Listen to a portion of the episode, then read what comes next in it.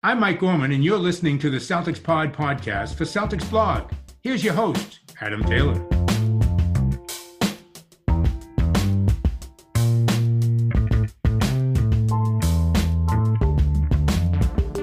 Yo, what's popping, everybody? Happy Wednesday. Another three man weave for your headpiece today. As usual, I'm joined by my homies, my compadres, my co hosts in crime, Mr. Will Weir and Mr. Greg Manakis.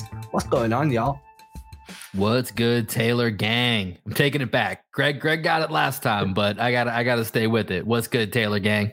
The Taylor gang doing well, man. Doing well. Uh, I'm in a surprisingly chipper mood for 9 10 p.m. on a Tuesday evening. This is so great, honestly, to see you in such a good mood because we never know, you know, like when, when we come on to the onto the stream, just in general, we don't really know how everyone's feeling in that moment.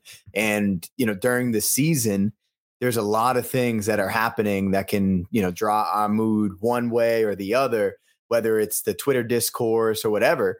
But it's really nice to come on here. And y'all when i when i came into the the room you guys were kind of just hanging out having fun singing some songs talking about pokemon.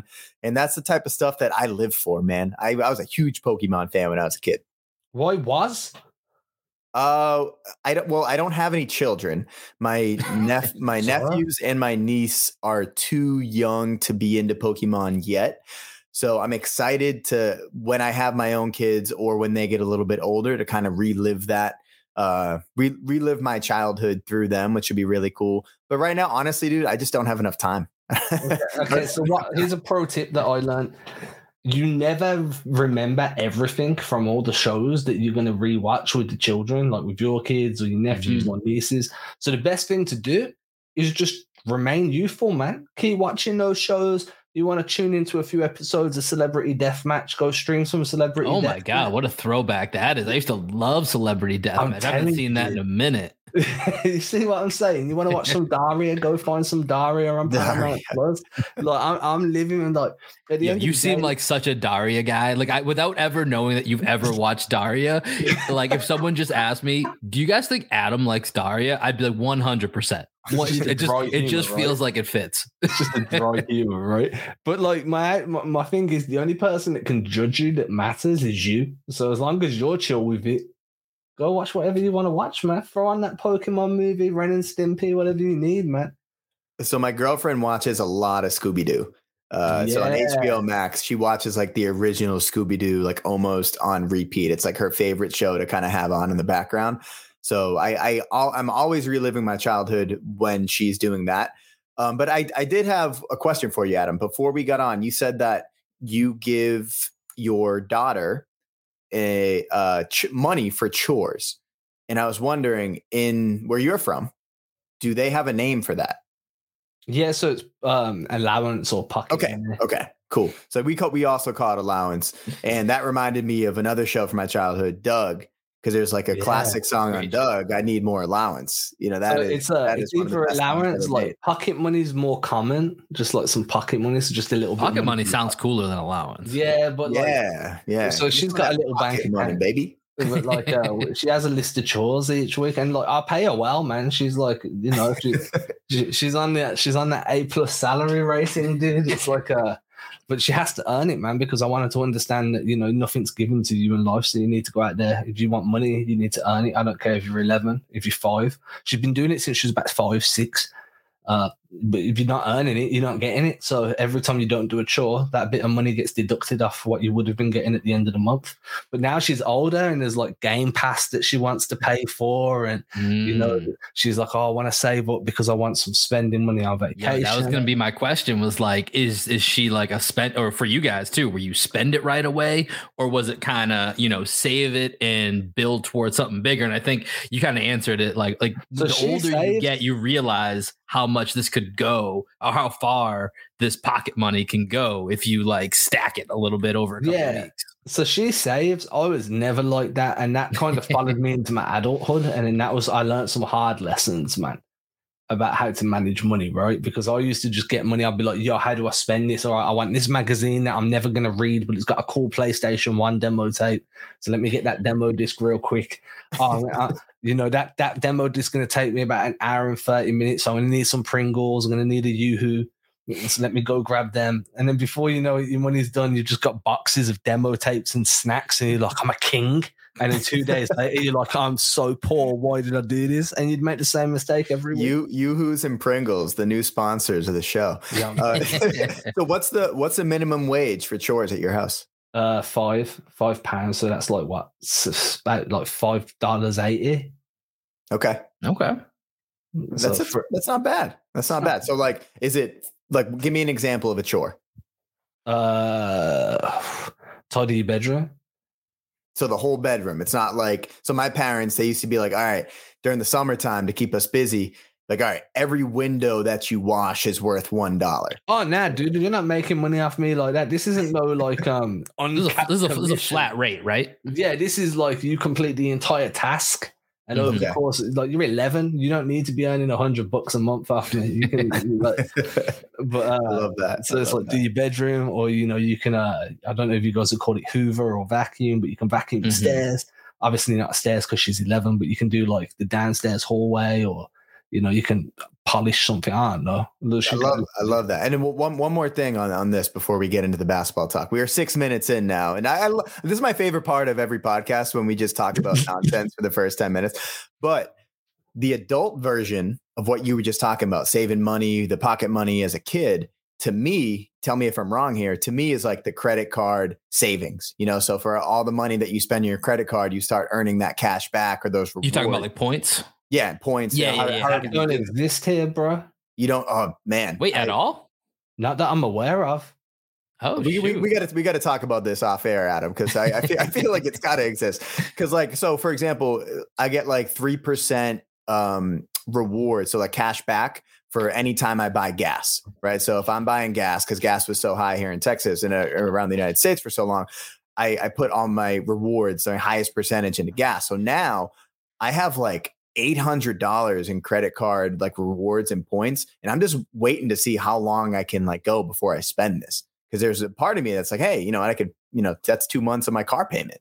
But I'm like, you know what? If I save it for ten years, and I have like 20, tw- like 20K in there. That'd so, be, so that's where I'm at. Like I've got I've got a bunch and I've planned to use it for like other things like because I can use mine for like renting a car or for buying a plane ticket. And like I could use a portion of it, but then it dings it in where it's like, ah, now I gotta build it back up. And so it's kind of hurting me in the sense that I won't just pull the trigger and use it for actual stuff that's helpful. And in my mind, I'm like, man, I'm gonna build this up and I'm gonna go to, I don't know, some remote island Tahiti. and ball out and I'm gonna do an all inclusive and like you know me and my girlfriend are going to live like kings and queens for a week like everything's on points and like i don't it's going to take a while to actually do that. I've, i looked into it a couple weeks ago it was um i was a little bit further away than i really thought i was so I'm sure this isn't a thing here. Like credit cards are quite stigmatized here. So like um everyone uses debit cards. It's all debit accounts. And then like, Mm. you know, if you have a savings account, it's in an ISA or a stocks and shares, a bonds account. Hmm. Or so like uh we, we don't we don't get rewarded. We're English. We're just expected to work and be happy that we're working. But that's what it is, dude. That's you, the you take your, $5 min- you $5 minimum flat quid rate. and you enjoy it Yeah, you go to work and if you moan, you're not English, so you just suck it up and work more. And I'm just like, no, dude, I don't want to do this no more. Let me go. Right then, somebody, I don't know how I transition. Um, we're on, just the, on the last episode, we were talking about something. Let's just start there. yeah. On the last episode, we ended with me saying we were going to start this episode talking about an article from Rick Busha. Busha. Bucher. I think it's Bucher. Sorry, Rick. Um, that's the, that's the english pronunciation rick boucher Rick Boucher. That'd be French, Will. yeah, i know i messed it up All I can think of is the water boy, Bobby Boucher. but we spoke about this where it was going to be about Jayson Tatum potentially being the guy to get traded for Durant over Jaylen Brown, which, as I just, I need to get this out there. That is the most preposterous thing I've ever heard in my entire life. And you made me use the word preposterous. So you must know that I am completely against this from the start. However, we need to discuss it for some unknown reason. How do Well, you feel about the notion of trading Jayson Tatum for for Kevin Durant? I mean, it's never gonna happen, right? We can we can definitely talk about it. It's never ever going to happen. Uh, to me, that was more of just, you know, content is pretty dry in the summertime. They're talking about Jaylen Brown for Kevin Durant. So, how can I be different? And Rick Bucher decided to write the article advocating for trading Jayson Tatum. Uh, to me, this is off the table because I think the Celtics are just all in on Tatum. And why wouldn't they be, right? He's signed a year longer than Brown. He'll be max extension eligible, is two to three inches taller, has shown the ability to be an elite two way guy, is easier to build an offense around, a better playmaker. We all know that Jayson Tatum is special. But the one thing that I could see the argument for is if you were to make a Tatum deal, it's more about what you're not giving up, right? You don't have to give up those other assets. In my opinion, I think that Jayson Tatum has more trade value than Kevin Durant. So I would be asking for another piece back from the Nets. So if if you were to make that deal, it's like, okay, yes, you can have Jayson Tatum, but you're giving me Kevin Durant, and then I get to hand pick whatever asset else I want, probably starting with Cam Thomas because they don't have any uh they don't have any draft picks. Just yeah. to throw this out there before you jump in, Will, Rick wasn't the one that wrote that actually postulated this. It was a GM uh, so okay. it was an anonymous. I think it was what, three from the Eastern Conference and three. I don't know if they yeah. were GM or front office people from executives. From conference. Yeah, yeah, but the guy that the guy that suggested trading Tatum was literally worded as a rival Eastern Conference GM. So that GM is just trying to be like, "Yo, I want no Tatum and KD together. Yeah. you can go and give them Tatum. You take KD. I'm gonna sleep easier at night." So that's what they should do. When really he's just like yeah. Sorry, it, no, no, you're good. I mean, Greg hit the main points. Like it's a hard and fast no. Like it's it's it's a really easy, quick conversation. And I think ultimately it it flips to, you know, Jayson Tatum in his current age, his, you know, where he's at as a player, where KD is at, like, like you're asking the Nets for some, like, like you're no longer in a, not, not even that they're really necessarily in a position of power right now as this trade continues to linger out, but you're giving us more assets. So, like you said, I don't know if that's Cam Thomas. I don't know if you're adding in Seth Curry, as Adam Taylor talked about. I don't know why I used your full name there. That was weird. But as Adam talked about last time, important, bro. important. as reported, as postulated by Adam Taylor on a previous podcast, uh, you know, you add Seth Curry to that mix. I don't have any picks, so I, I don't really know where that goes. But it, it's not a one to one because I think when you look at Kevin Durant and Jaylen Brown, and you're looking at Kevin Durant's probably a top three to five player, somewhere in that range in the league. Jaylen Brown somewhere in the in the twenties. You know, Jayson Tatum is maybe in the same range as, as Kevin Durant. They're they're just about equal, and one guy is nine years younger and on his way up, while the other you have all these injury history, a lot more going on, and so it's never going to make sense in that one for one. Yes, you might be able to give up less, but as I talked about last time, I think Jaylen Brown, Derrick White, and a pick or two is the line that you should draw anyways. So in that scenario, you're basically doing Jaylen Brown for Kevin Durant, and that's the the basis of what you're upgrading. So that that theory and that logic doesn't really equal out. So, eh, you know, even though this rival exec may not want to see Jayson Tatum and Kevin Durant together, I, I don't think there's any world in which a Tatum for Durant swap is is going to work out. I'd like to put it on record that I don't believe there's any world where Tatum gets traded for anyone. Period. Yeah, he's you know like Bill Simmons does his trade value list. You know, Jayson Tatum. I forget where he did it recently on a podcast. I forget where he was, but th- there's maybe two or three guys you would even consider, and those guys aren't getting traded for Jayson Tatum. So it, he's just it's not happening. So this is the thing, right? I really enjoy Bill Simmons podcasts. Now, do you know whenever I, I I'm on to you guys about this every month because I'll pay for an AEW pay per view and then it'll come in at like five hours long and I have to split it over the week, right? Because I'm like, yo, I can't, I can't sit there for five hours because I just don't. That's how I feel with Bill Simmons podcasts. I have to like chunk it into like a three day experience to get through it because they're just so long. But uh, I just wanted to put that out there because I do find them incredibly fun and incredibly informative. But God, you don't you don't change the speed. You don't go like 1.2 or 1.5? No, because then I'm just going to hear people talking really quick and I, I, want to absorb what they're saying because it's information that can help you learn. I, and if I, am going up.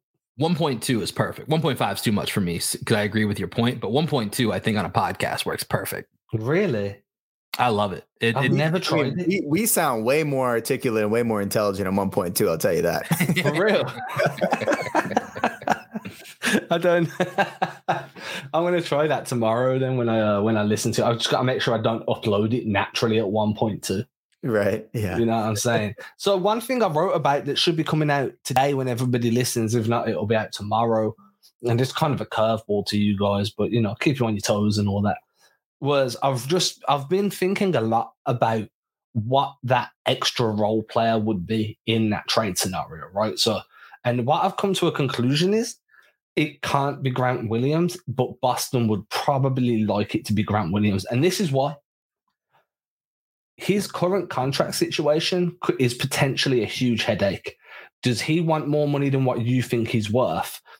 Does if you don't manage to agree to a contract, does he become disgruntled for the year? Can, are you willing to pay him 40 million over four, like four, like 10 for four or 12 for four, based off a one year sample size? Because for the two years before that, he wasn't the Grant Williams we saw last season. Uh, so one, would you like to trade him because of that? Because it's a headache having to deal with that entire scenario. And would another team be willing to take him? Like would the Nets look at that and be like, yo, we don't want that headache? You know what I mean? That, that, that's a good question. But you're trading, you're trading the KD stopper for KD. that's what Grant Williams does. That's how that's how he started to like earn that extra money in the playoffs was by playing great individual defense against Kevin Durant. I'm I'm kidding. Um, but I, I do agree that on your last uh, episode that you did with John Karalis, you guys postulated, you know, what Grant Williams' number is going to be, and you guys came to the conclusion that if you're going to put a number like four for sixty, which I think is reasonable for Grant Williams, it has to be an incentive laden contract. Um, one because you don't want Grant playing out of his role. So one thing that you could say is like, oh, if if you want sixty million, you're going to have to hit you maybe finish in the top 10 in corner threes made or you know finish in the top five for defense for all all NBA defense, something like that, where Grant Williams has to earn his money within his role rather than trying to like ball out of his role and have somebody else pay him some some big bucks. You know what I mean? So that's that's kind of how I see the Grant Williams contract thing happening. And in terms of trading Grant for Kevin Durant, um, not obviously not straight up as as that extra role player, as you said, um, I do think that the Celtics should hang on to Grant Williams because I I, I believe I, I've always liked Grant. I was really big on Grant in his rookie year. Obviously, he had a rough sophomore campaign, but he started to show a lot more than I thought he was ever capable of this season. And also he seems to be like all over Jayson Tatum's social media. Like they're always hanging out together. So if you're keeping Jayson Tatum and he truly is friends with Grant Williams, which he appears to be, unless Grant just like always shows up where Tatum is, it's like, oh damn it, Grant's here again. Uh, then I, I think you want to keep Jayson Tatum happy. I bet you Grant is that guy though. Grant is the guy that like you're either not directly talking to him in the group text and like he hasn't been directly invited, but he's just by association the guy that's going to show up. I could see that being a, a Grant Williams quality, especially as we got a little bit more glimpse into Grant Williams as he was mic'd up probably a few too many times during it during the playoff run so that everyone was exposed to to him a little bit more. But you know to the question i mean i think the first time that the rumor came out adam you and i talked about it. And you know i, I assume that that additional rotation player if we're looking at the package being Jaylen Brown, Derrick White. Um, then it would probably be Grant Williams or Payton Pritchard. I think the Celtics would would actually probably prefer it to be Payton Pritchard because I think Grant Williams has more value, especially when you look at uh, the, the, way that this team is set up. Um, but the contract is interesting. Um, you, you, know, I, I, think it's really tough to gauge the the valuation, and just in a couple days here is when they can start to have those extension talks. And I'm a little bit on the the, the lower side than than what you know Greg had mentioned at, at four years, sixty. I mean, if he goes out and rep replicates the year that he just had with added attention on him in a more, you know, with with the expectations and he's able to meet it, I, would feel better about that. And so for me, you know, I'm, I'm looking at this as unless he's willing to take a you know, a comfort deal. And I think I mentioned about three years, 30, three years, 36 would be something right now. If the Celtics were to get that type of an extension done, I'd feel pretty solid about that. But if he wants to to play it out and, and earns that four years, 60, you know, I'm totally comfortable with the Celtics playing this out in a you know DeAndre Ayton light type situation um, and seeing what happens when he hits restricted free agency. But it, it's interesting to think about whether or not they prefer to include Grant Williams. I, my gut would say they'd, they'd like to keep him, but if it came down to the trade hinging on Jaylen Brown, Derrick White, two picks, and hey, we got to have Grant or you're not getting KD. at that point, I, I don't think I'd let it hold me up from getting a guy like Kevin Durant. And that's my biggest thing, right? It's not so much whether it'd hold up the trade, it's whether anybody would want to deal with that. I mean, we've just heard Greg say four for 15 a year, four for 60. Uh, when I was on with Karalis, it was it has to be incentivized, but then you need Grant Williams to agree to the deal being incentivized. You've got the risk of coming in too low and then him being like, no, I'm going to prove that what I'm worth and then hit free agency at the end of the summer, uh, sorry, the end of the season. You know, it's just a headache that if you do include him in the trade, another team has to kind of inherit that headache. And that could be something that isn't seen as a tangible asset because yeah, players usually ball out in contract years, but this is a player that's going to feel slighted. He's not really going to be in his best headspace. It's just something that I've kind of been throwing around, just like, is a disgruntled Grant going to be better than what he was last year, the same or worse? And is that headache worth trying to move off of, knowing that that could be the difference between good chemistry. You've already got an upset Jaylen Brown. Jaylen Brown feeling in some type of way if you want to listen to everybody that doesn't seem to be knowing Jaylen Brown too well. Apparently, Jaylen Brown not very happy. So you've already got that to deal with. You're on damage control. And now you've got this offer to make to Grant. And then you've got to be like, what do we think he's worth? What does he think he's worth? Coming to that agreement could become a little bit more problematic than what you could be expecting going into those negotiations. Yeah, for sure. And I, I think with Grant, you know, he, he had a heck of a first three years with the Celtics. He's proven himself to be a very, very valuable role player. He's not Draymond Green, but he could be PJ Tucker, you know, and if if you look around the league at how many teams wanted PJ Tucker over the last five years, it's it's a it's a pretty sizable amount, you know. So I think Grant Williams does have value, which is why I would probably put that number at four for 15, but I do uh, like it probably more four for 12. And then the extra three a year is incentive laden. Um, that's the number that I would be comfortable at. And I, I don't think I would include Grant in that trade. I, I agree with Will that the hard line in the sand has to be JB, Derrick White, and a couple picks. So, so if you, so I kind of backtracked on that a little bit into the sense that like if it's if it's Grant, if Grant's the final piece holding it up, while I wouldn't feel as good about it, I think that would still be a trade that that I would I would have to do. I try to avoid that, and I try to get them to take maybe Payton Pritchard instead as a hey, this guy is a rotational piece. You well, know, to me, if that's the to me, I don't want to do that deal. Like, I don't want to yeah. trade Jaylen Brown, Derrick White, and two picks for Kevin Durant. Yeah. So, like that, that's kind of my thing. Is like I don't want to do that deal in the first place. So, if you're going to add Grant on top of that, then I'm completely out. Moving on from the the KD discussions because we've had a lot of them. There's been a lot of them. It seems to be the only thing I can think of. Which actually, about. real quick, Adam, there was just I was just refreshing Twitter as as you guys were oh, talking. Oh Lord.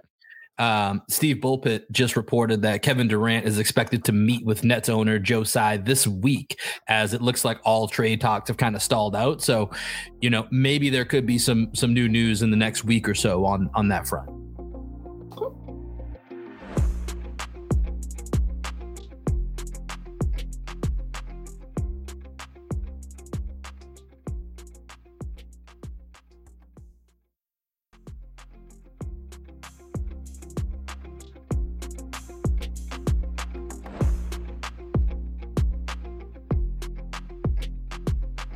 That's a fall from grace for Durant. Because that's like, yo, I'm the second best player in the world or the best player, but nobody wants me. for the right price, anyways. Yeah, nobody wants me. Then okay, so we can move on. There's been some other news that's happened. Obviously, they've acquired the Celtics have acquired Noah Vonleh and Bruno Caboclo. And I went on to basketball reference to ensure that I pronounced that name correctly. K U H Bo, emphasis on the bow and then Klo, Caboclo. So I see this now. When they signed Caboclo, I was like, yeah, it's all right. You know, it's just a depth piece. If he makes it through the training camp, blah, blah, blah, blah. Now I'm seeing this as a, a training camp battle, and it's going to be an interesting one. Which one of Caboclo or Vonleh can win a roster spot? And I'm sorry to say this, Bruno, and we shouldn't be talking about you because Encanto told us not to. but um, again back to the kids films i'm telling you dude they're gold but um if i have to choose between the two of them then noah vonleh wins hands down vonleh's got nearly 400 nba games worth of experience a, a, huge amount of them. Let me read out the numbers. I've got them right here 339 games in the NBA, 171 starts. That's Vonleh. That's over what? One, two, three, four, five, six years in the league. Bruno Caboclo, a similar amount of time in the league. 105 games. The dude could not crack a rotation. And You now you're coming up against Noah Vonleh, that's a hometown kid that's going to be playing for the team he probably grew up like absolutely besotted with. He's going to ball out, dude, in that training camp. But Adam, Adam, hold on. I got to jump in here and defend my my fellow countryman Bruno over here, my Brazilian brother. We're talking all about all of this conversation. We trading Jaylen Brown, Jayson Tatum to go get Kevin Durant. We just signed the Brazilian Kevin Durant. If you remember that famous, my favorite NBA draft quote of all time from Fran Fraschilla, he's two years away from being two years away from being Kevin Durant. Well, we're, we're three years behind schedule, but that that thought might not be dead, Adam. So I will I will be damned if you're going to come on here and besmirch the Brazilian Kevin Durant. But ultimately, I think I'm with you. I don't. I mean, he looked like Kevin Durant with Sao Paulo last year, playing in Brazil. He was averaging like 25 and 11 a game in Brazil. Came to the G League, was averaging 12 and 4 or something random like that. Like the production, like I just don't think.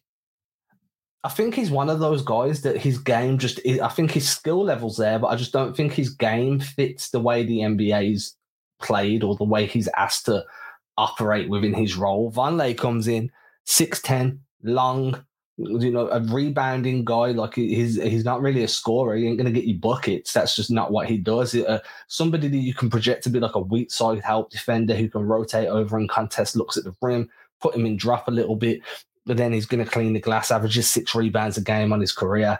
Vonleh just gives you more, and I'm not. Neither of these guys are going to be like main major role players. You know, like this is like end of bench depth. But I'd feel more comfortable with Vonleh there than I would with Caboclo. Sorry. Yeah, I mean the the the bar for end of the bench. Think about last year. You know, the bar was Malik Fitts, and like the bar is in Indiana. and yeah, so it, it's just to me, whichever guy ends up winning this spot, I think is added depth for the Boston Celtics um, in their in their 12 to 50 man roster. I do expect Vonleh to win that. It's funny when when I first heard his name. I was like, hmm, I, I haven't heard that name in a while. And it, I was like, I wonder what team he's been on. I was like, oh, he was in China. That makes sense why I haven't heard him for a couple years. But Noah Vonleh, he, he's always had some promise. The thing about Vonleh, you know, he was very highly touted as a prospect. He he had a pretty good college. I think he played one or two years, and he went to IU, right? Will mm-hmm. he's an IU guy, yeah. So my I have a bunch of friends that are IU people, and they were big on Noah Vonleh coming out um, into the draft. The biggest thing with him is he's a little stiff, right? When you watch him play, it's a, you want him to be a little bit looser, but he he has this like very upright, herky jerky type of of of game. He's got an okay shot. You know, he does everything just he, he's decent. You know, he's gonna if if he gets 20 minutes a game, he's gonna give you six points and five rebounds. And at the end of the bench, he's a veteran. I would like to see him, especially as a hometown kid. I think he's from Haverhill. I would love to see him on the Celtics this year. Yeah, I mean, I think he's got the the best shot between the two that we're talking, and then I think really you're looking between him, Kabengele, and uh, and Luke Kornet. That's kind of the makeshift third center that the Celtics are seemingly going to roll into training camp with while waiting to see if there are better options that come onto the table, whether that's later in the season with a buyout. Is there something they can do with those smaller TPEs? You know, there's still some of the veterans that uh, a few weeks ago, Adam and I talked about Boogie Cousins and Dwight Howard. They're still floating around, so they're not off the table yet. So low risk move, bringing a guy that looks like maybe he had figured some stuff out in China. I know um, Keith Smith had tweeted out earlier. I think he was shooting somewhere around 38, 39% from three in China. So maybe that shot, which, you know, kind of comes and goes, maybe that's a little bit more, you know, it, more uh, refined now in this uh, in this next step here in his NBA career, and he's been a pretty solid rebounder, like you mentioned. You know, so as a as a third guy, you know, as someone who's averaging five, six rebounds while only playing 15, 16 minutes a game, like that's pretty solid. So, you know, maybe he's matured a little bit and there's a way that he can carve out a role coming home, as we've talked about. So I, I think Noah Vonleh's a, you know, a solid gamble. I think between him, Kornet, and Kabengele, that will be kind of an, an interesting lower tier uh, preseason training camp storyline for us to be able to, to look into. I like the fact that you brought up TPEs because I've been waiting to say this. So everybody forgets that TPEs can be used to pick up a guy off waivers. They, they, you can use it via a trade, or you can use it to pick up a guy off waivers. So part of my expectations is somebody like Vonleh is going to earn themselves a roster spot. They're going to be on the team on a on a full time contract moving through the season, and Brad Stevens will leave a roster spot open. So as we move towards the trade deadline, if anything shakes loose via waivers, you have the you have a trade exception there that you can use to claim that guy if you think they're viable. And if you don't have that guy, well, you can go and look at somebody like Kabengele and convert his contract similar to what they did with Sam Hauser and Luke Kornet. Or you can go and package somebody with that, uh, like, you know, use the TPE and then try and entice somebody with somebody that isn't playing, maybe a Vonleh, maybe a Payton Pritchard, to try and bring in an upgrade that way. So I'm kind of expecting one guy to get a roster spot and one to stay open moving towards the trade deadline. Yeah, for sure. Uh, do you do you want to do more on uh, Noah Vonleh? I can talk all day on the Vonleh, bro.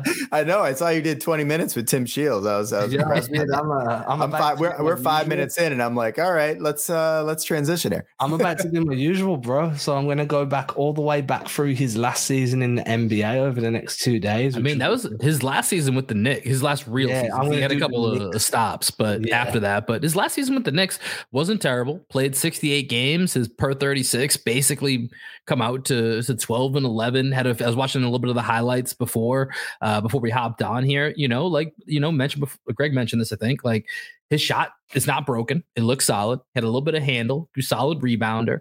Uh, definitely was a, a, little bit stiff, and I think that's probably one of the reasons why you've seen him get you know some brief looks in Minnesota, Denver, and, in Brooklyn on his way over to China.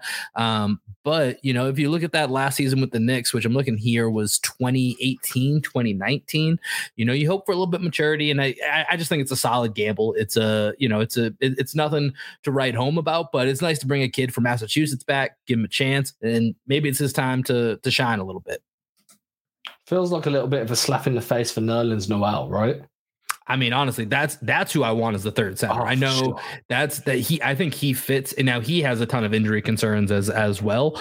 But I think that's the guy when we looked at before the TPE expired, where I was really hoping there's an opportunity that maybe Detroit wanted to open up some some more playing time for Jalen Duren, for Beef Stew, and maybe they, you know, because they got Nerlens Noel in that in that um uh, was it the Kemba Walker salary dump? I can't remember exactly what it was, but um, but he was about nine million, and that was really what I was looking at when that TPE was was going to expire a couple weeks ago.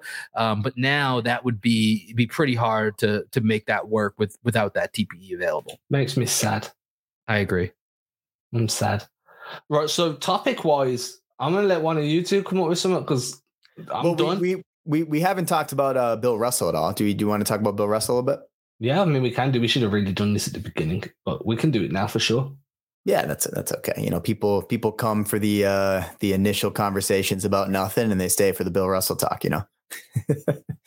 uh, yeah, but I mean, my question to you guys is, you know, we were about to record the last episode as we got the news. Like literally, we were about to hit record, and then we ended up finding out that Bill Russell passed so we didn't we were unable to talk about it at that time because it was just so fresh and so raw. But now that we've had a couple days to process it my question to you is just what has the news of bill russell's death caused you to do both in your brain and in your actions in terms of like doing your research? How did you go about processing it and um, appreciating who bill, bill russell was to the celtics organization and to american society yeah, I mean, you know, with with Bill Russell, this is something I tend to do with you know historical figures that were probably that I'm aware of, but but most of their actions took place before I was, you know, old enough to to really understand or comprehend.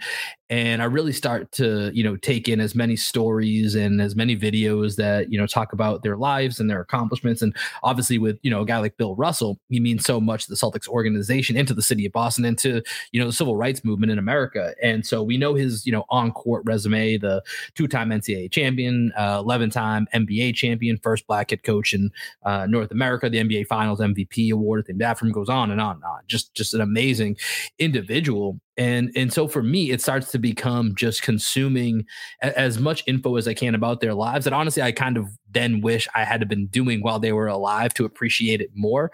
And it's a little bit of a shame that it does take you know him passing away to to learn more about you know his story. And there's some things that i that i had known other things that you know were on court some that were off court. His relationship with wilt chamberlain is fascinating of how they were kind of enemies and then became friends. And you know it, it, there's some that believe that it was a little bit of mental warfare that bill russell was playing by befriending wilt chamberlain. And then you see them in interviews and they genuinely you know have this this this bond between them. And so it's these larger than life figures historical figures that we still talk about in reverence when we talk about the best players in the league when we still talk about you know just you know you know the the history of this country. And these are guys that that come up and Bill Russell was a part of you know so much history over the last you know throughout his entire lifetime that it, it's hard to put it into you know just a couple of articles a couple of videos. Um, but that's really what I've been I've been trying to do is as I you know do my daily scroll through Twitter hit the different websites that I typically look to is that when I see a Bill Russell article, don't just look at the title, don't just, you know, skim through it, but actually sit down and try to absorb some of it and, you know, really start to look at, you know, the the whole person that that was Bill Russell and and really appreciate that. You know, unfortunately it's now that he's passed and, you know, I wish it had been something I looked into more while he was alive, but you know, I still think there is a lot that that can be learned and understood of of of this great man. Yeah, I mean, one of the first things I did once we stopped recording, I remember it quite clearly, was I was like, I just want to feel like I can find a way to connect with his personality a little bit more. So I remember going back and watching all of the videos, you know, just when he's he's laughing, like when he's with he's with Kobe or he's with Garnett or he's just on stage accepting an award, telling everybody he could kick their butts, and then that laugh comes, and then like that's so such an infectious laugh, and it's like super pure. So that was kind of where I started, just because then you you feel like there's a connection. It makes you want to look into all the social like just social injustice issues that he faced off the floor. There's a story about when people were knocking over his trash cans, and he mm-hmm. he ended up speaking to the police. The police were saying it was um it was some wildlife. So you know he goes and gets a gun, goes back to the police like I need to register this. But if you you know if you sort out the the wildlife, then I, am not going to need the gun. Like the, just the battle, the everyday battles he faced, being a prominent figure in that time. So like, I've started to educate myself on that more because the sports side of things you already knew, right? You you know the accolades, you know the the selflessness that he brought. It was more the the off court stuff that to me was so fascinating because at the time what he was going through all that, he was still dominating as a player, still dominating as a coach, and he was compartmentalizing what was happening in his day to day what was happening in the city he represented on the on the basketball court. He was compartmentalizing that to one side and still being dominant when he got on the floor. So I tried to appreciate like what type of mental fortitude that would take and to me that's kind of a lesson in general like you know when you come to when you come into your day all of us i'm terrible for compartmentalizing like what's going on around me versus what i've got to do right now just that winning mentality and then obviously you're trying to educate yourself on how he carried himself as a human being. I everyone he spoke to, man, he was like, I'm as proud. I couldn't be more proud of you than what I am of my own kids. Mm-hmm. Like that type of like um encouragement is like ridiculous, man. So I try I just tried to learn more about him as a man rather than him as a basketball player because I think that especially in the modern generation, we kind of dehumanize like sports stars like drastically and they're just there for entertainment. So i'm trying i just spent most of my time trying to rehumanize him in my own mind. Yeah, interesting right? When you you know bill russell obviously played before any of us were born. So for me like he was this legend yes but i've always kind of seen him human first because i never saw him as the entertainer right? I only knew him as the person um, and then, you know, we'd go back and we watch clips and appreciate Bill Russell and everyone talks about how great Bill Russell was and all that stuff. The biggest thing with with Russell for me that this caused me to think about, and this is something Will and I have talked about both on and off air before, and it's come up many times over the past few years, is you know the city of Boston. And Adam obviously didn't grow up in Boston, but I'm sure you're aware of like the the racist history of the city and and of the country and everything like that. And when when I see just like general discourse around the city of Boston today, there's still some discourse that's out there that to me feels too defensive of what the city, where the city is and what the city has been, you know, where people are like, oh, this isn't a racist city anymore, blah, blah, blah, blah. So it, when I think of Bill Russell and I hear all those stories of the racism that he dealt with, and then when you flash forward, you know, or flash back a couple years to Marcus Smart when he ended up making that great animated short of um, his experience with the racist mom after one of the games where he's driving home and he almost I think he like comes to an intersection and almost hits them or something like that and he ends up getting um, getting called the M word and flipped off in front of a little kid and he talks about how like racism is taught through generations and things of that nature. It really made me start thinking about Jaylen Brown, you know, and how important Jaylen is to the city as the city continues to try to better itself and the fan base continues to try and better itself. Because the thing you always hear about Jaylen Brown is moving forward, will will he be known best for his accomplishments on the court or off the court?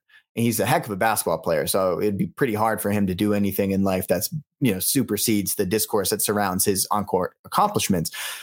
But I do think that Jaylen Brown is one of those Bill Russell type people that the city needs, honestly, moving forward.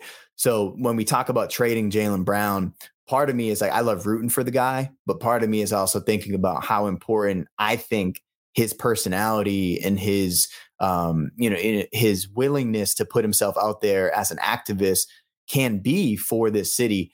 Uh, so that really, when I thought about Russell, it kind of led me down a whole rabbit hole, just thinking about the the history of the city and where we want the city to move um, in the future. And I think Jaylen Brown's a really important part of that. Yeah, that, that's well said. I don't, know that I have much to to add to that because my mind went to a similar place where, you know, I do treat a lot of the Jaylen Brown, Kevin Durant rumors as like it's a business. You know, here it is, but there is that that other that other element that that goes into it, and you know, a, a spiritual ancestor of Bill Russell does seem to be Jaylen Brown in the way that he approaches life. He approaches his responsibility as you know a, a public fi- figure to be extremely thoughtful in his actions, his words, and the way that you know he he approaches his life. And so, you know, it's it, it's a tough day or a tough couple of days since the since the news for for Celtic Nation. Um, but you know, we we were blessed to have Bill Russell in our lives, and even though we didn't get to see him play because of our age, you know, we've seen the highlights, like you said.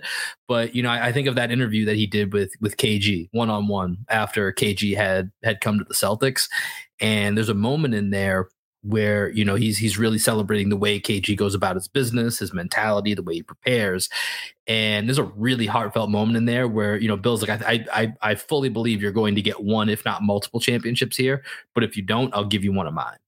And it's one of the coolest, most genuine interactions from two individuals of that stature. And you know, Bill Russell was he was one of a kind. That that laugh that Adam mentioned, that's one of my favorite parts of you know some of these clips that are coming out. Is his laugh is you know I, I just I'm just looking. I hear it once, and you're like I got to hear it again. I got to hear it in a different scenario because it it just kind of brings this this this joy to you. So you know it's a it's a sad it's a sad situation, but uh, those memories of of Bill Russell will live on forever. Will people say very similar things about your laugh? Yeah, no, they don't. uh, it's it's it's despicable. It's despised in many circles around the world. Have I not heard your laugh properly?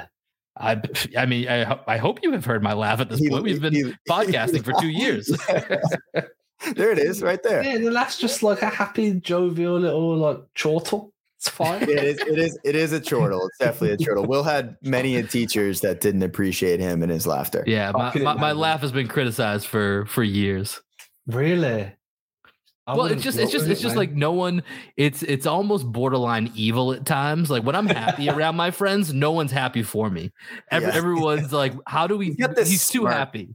He's got this smirk. Like when we play video games, nobody wants Will to win, or you play board games because he he can't he can't control his face. He's just like always smirking when he's winning at something or when he knows he's about to win something. I mean, then beat me. I mean, that's the that's that's the answer. Then beat me. No, it, it, it makes people want to beat you for sure. But what one last thing about the um, you know, where our minds went when we got the news of Bill Russell.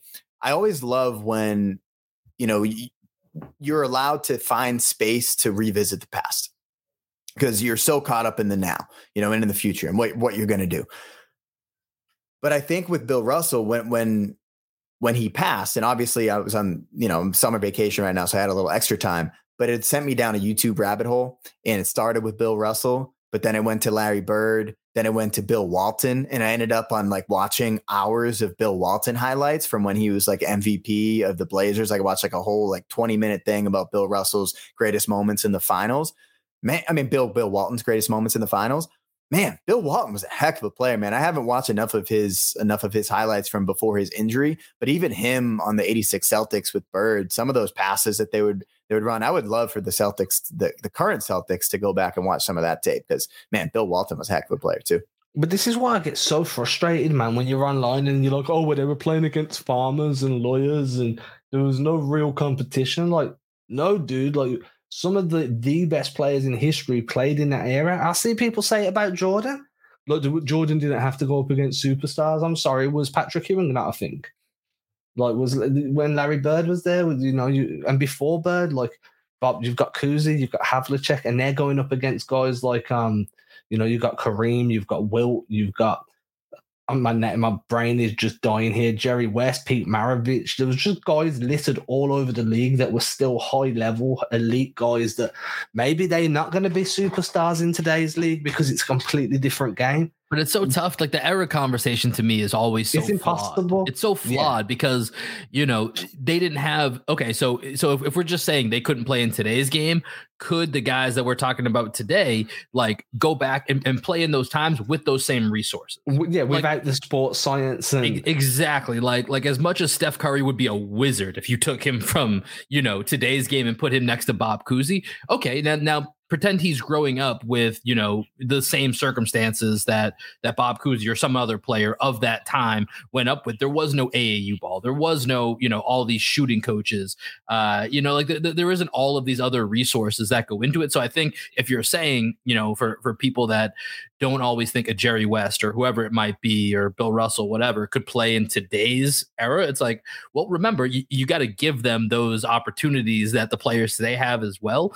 And most of them, especially when you, I mean, when you watch at Bill Russell's athleticism, and of course, it sticks out, you know, dramatically for for that day and age. But you just take that athleticism and give him the resources, he's going to find a way to I don't know if he'll be the, the, the Bill Russell from before because there was only you know 14 teams in the league and now there's 30.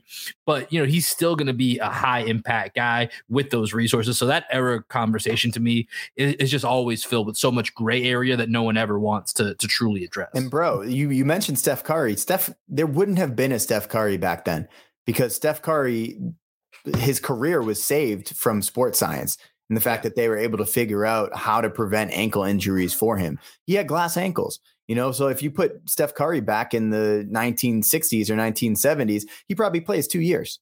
Yeah, and, and he yeah. wouldn't have been allowed to take the shots that he does. That's a horrible shot. That that's you know that's that's going to be the shot where they're like, no, that's I'm sorry. Even if he makes it, they're going to say no. That's there is no three point line. So why why are you shooting from 40 feet away?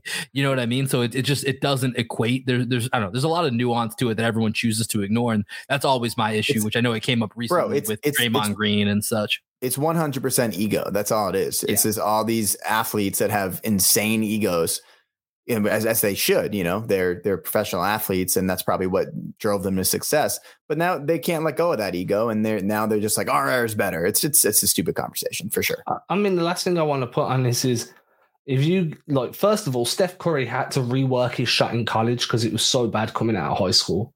Like that's a fact. When he was, at, I think he was at Davidson, if I remember. Yeah, that's and, um, he had to rework his shot from the final year of high school. So would that be his, his senior year? Mm-hmm. So for between his the summer between his senior year of high school and his freshman year at Davidson, he went and worked with a shooting coach for the entire summer to to alter his shot so he stopped getting blocks on every on all of his releases. It's it's it, you can it's an accessible fact that doesn't exist if you're back in in that era because you don't have the shooting coaches to just mm-hmm. you know go and find them and then if you put bill russell in today's era and he grows up with the aau and the sports science the nutritionalists uh, people understanding calisthenics and explosive body movements and stuff he looks like Robert Williams on Super Saiyan level four or Super Saiyan Ultra Instinct. It's God mode Robert Williams. like it, it's ridiculous. So yeah, I agree. I think that's a it's it's definitely a conversation that a lot of people gloss over the nuances to make their point. Uh, I still found it hilarious when JJ Redick said if you put Steph Curry next to Bob Cousy, people will look at him like he's a literal wizard. I found that hilarious because it was on TV. Uh, and I was like, they would. They would look at him like, what is this wizardry? How are you scoring from halfway down the court? But at the same time, they'd be like, yeah, that's all well and good as like a parlor trick if you want to impress some girls after a night out at the bar. But yeah, every every referee would call him for a carry on every dribble. yeah, I think uh, I think we can end it there because I'm sure we've uh, we've made a few of the listeners irate right now, and they're they're rage punching their steering wheels. How dare you? Um, so we can leave it there. I've enjoyed this show. I've had a good time.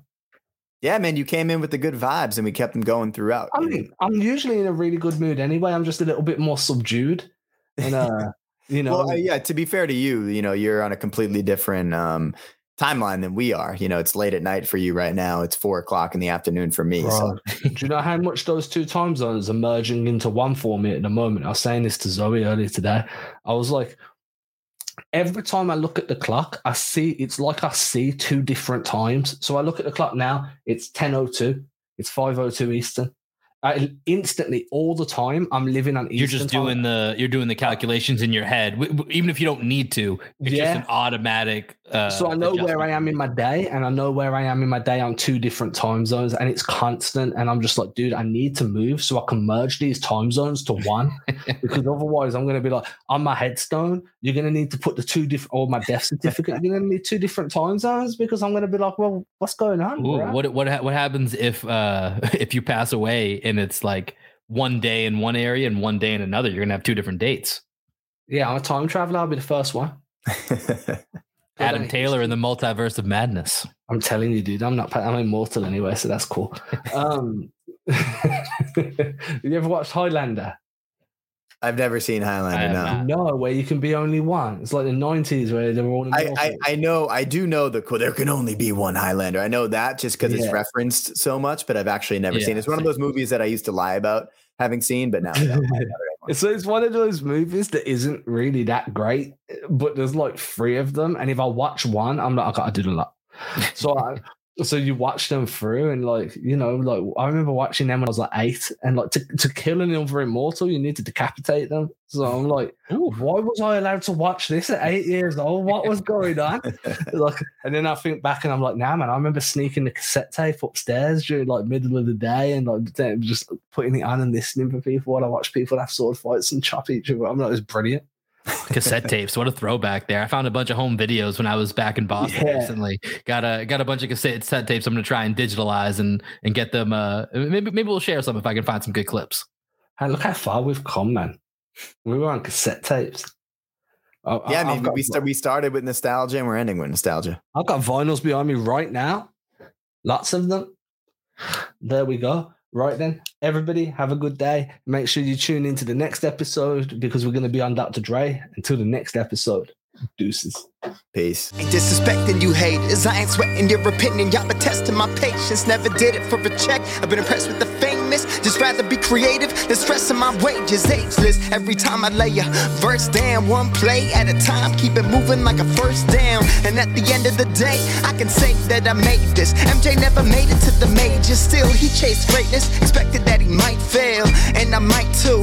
I might never get to pop champagne, celebrating with the crew. This ain't everything I am. It's something that I do.